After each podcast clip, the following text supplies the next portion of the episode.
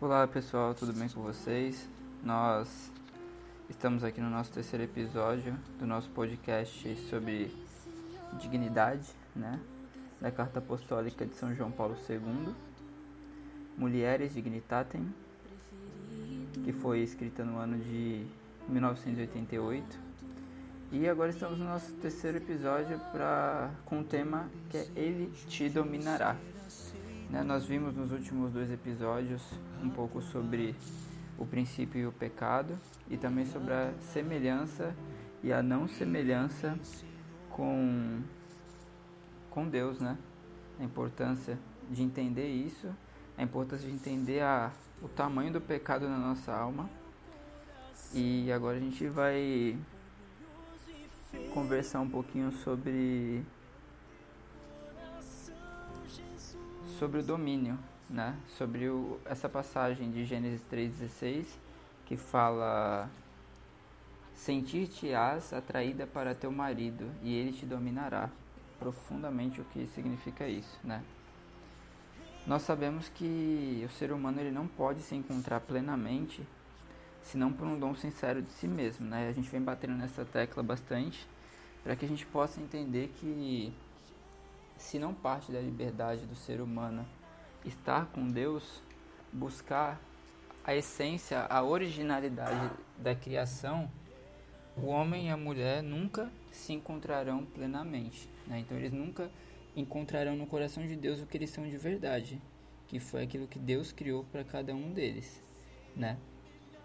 esse desse dom da, da liberdade que, origi, que origina a, a comunhão né, do homem, o ser humano, com Deus. Então, partindo dessa premissa de liberdade, o homem, né, o ser humano, ele cria uma comunhão verdadeira, genuína com Deus.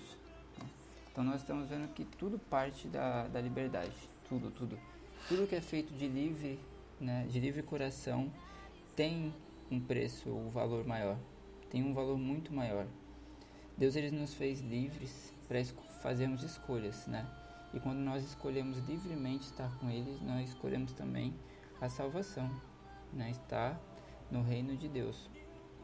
Porém, quando a gente não escolhe, a gente escolhe a perdição.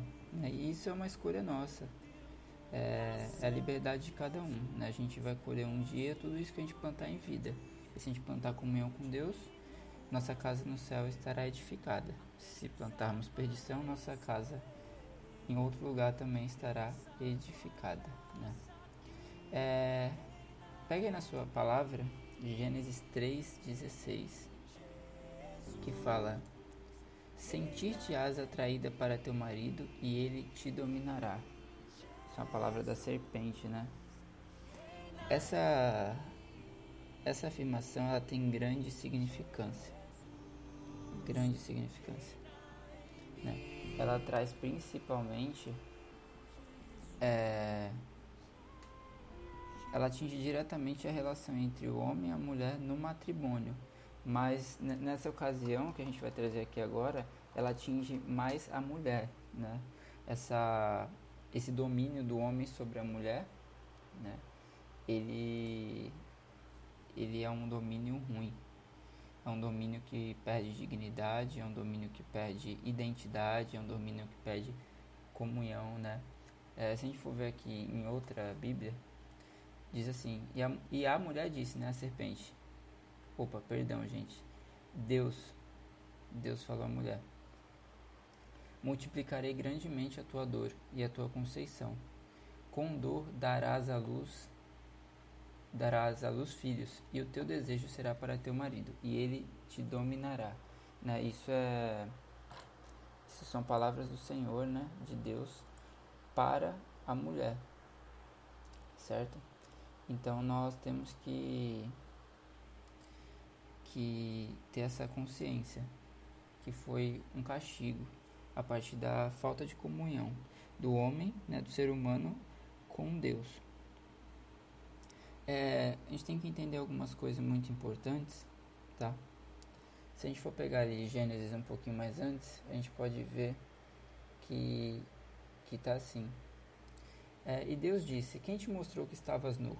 Comestes tu da árvore que eu te ordenei que, que eu te ordenei que não comesses? Então disse Adão: A mulher que me deste por companheira, ela me deu da árvore e comi. E o Senhor disse à mulher: Por que fizeste isto? Isto. E disse à mulher: A serpente me enganou. Então o Senhor disse à serpente: Por quanto fizeste isso, maldita será mais que toda fera e mais que todos os animais do campo. Sobre o teu ventre andarás e comerás pó todos os dias da tua vida. E porei inimizade entre, entre ti e a mulher, entre a tua semente e a sua semente. E esta te ferirá a cabeça, e tu lhe ferirás o calcanhar. E a mulher e Deus disse à mulher: Multiplicarei grandemente a tua dor e a tua conceição. Com dor dará à luz filhos, e o teu desejo será para teu marido, e ele te dominará. Né?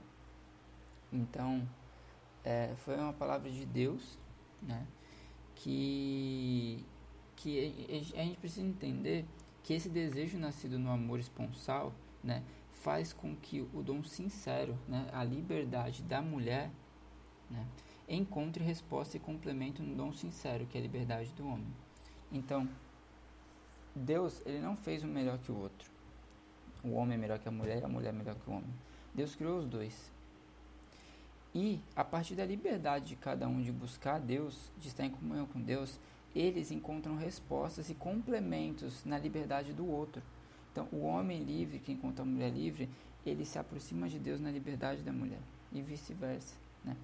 Somente dessa forma e apoiados nessa unidade, os dois vivem uma dignidade genuína, porque é aquilo que a gente falou nos outros, né? Eles eles vão ao coração de Deus e se encontram com o que Deus criou. Eles voltam ali. Deus fez você para isso. E você volta a essa originalidade, essa dignidade genuína. Então a mulher, ela não pode se tornar objeto de domínio e de posse do homem, nem o homem da mulher. A passagem bíblica ela cita diretamente o pecado original e suas consequências, ou seja, a tendência a ferir a ordem moral, que nada mais é que a natureza racional. Né? O pecado original ele, ele atingiu diretamente a natureza racional. Qual era a natureza racional do homem e da mulher? Era estar em comunhão com Deus. Porém, o pecado original quebrou essa natureza racional. Até os tempos atuais, quebrou, quebrou. As pessoas elas elas acabam não entendendo que elas só se encontram verdadeiramente como criaturas quando vão ao coração do Criador. Né? Então, eu quero falar para você que está ouvindo que você só vai encontrar, se encontrar como criatura genuína de Deus se você retornar ao secreto do coração de Deus. Sem isso, você não vai se encontrar. Você vai viver uma farsa, uma deformidade, você vai ser uma caricatura, você não vai ser uma, algo original, você vai ser algo criado pelo mundo, deformado pelo mundo e não formado pelo coração de Deus. Né?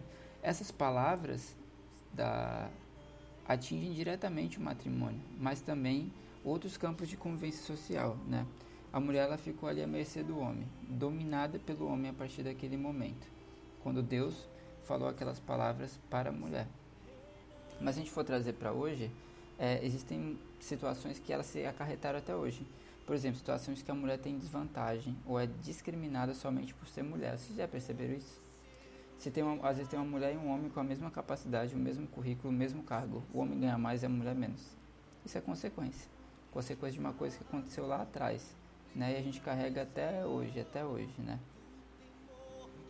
A verdade revelada sobre, sobre a criação do homem ela constitui o principal argumento contra todas as situações que, sendo injustas, mostram a herança do pecado sobre todos os seres humanos, né?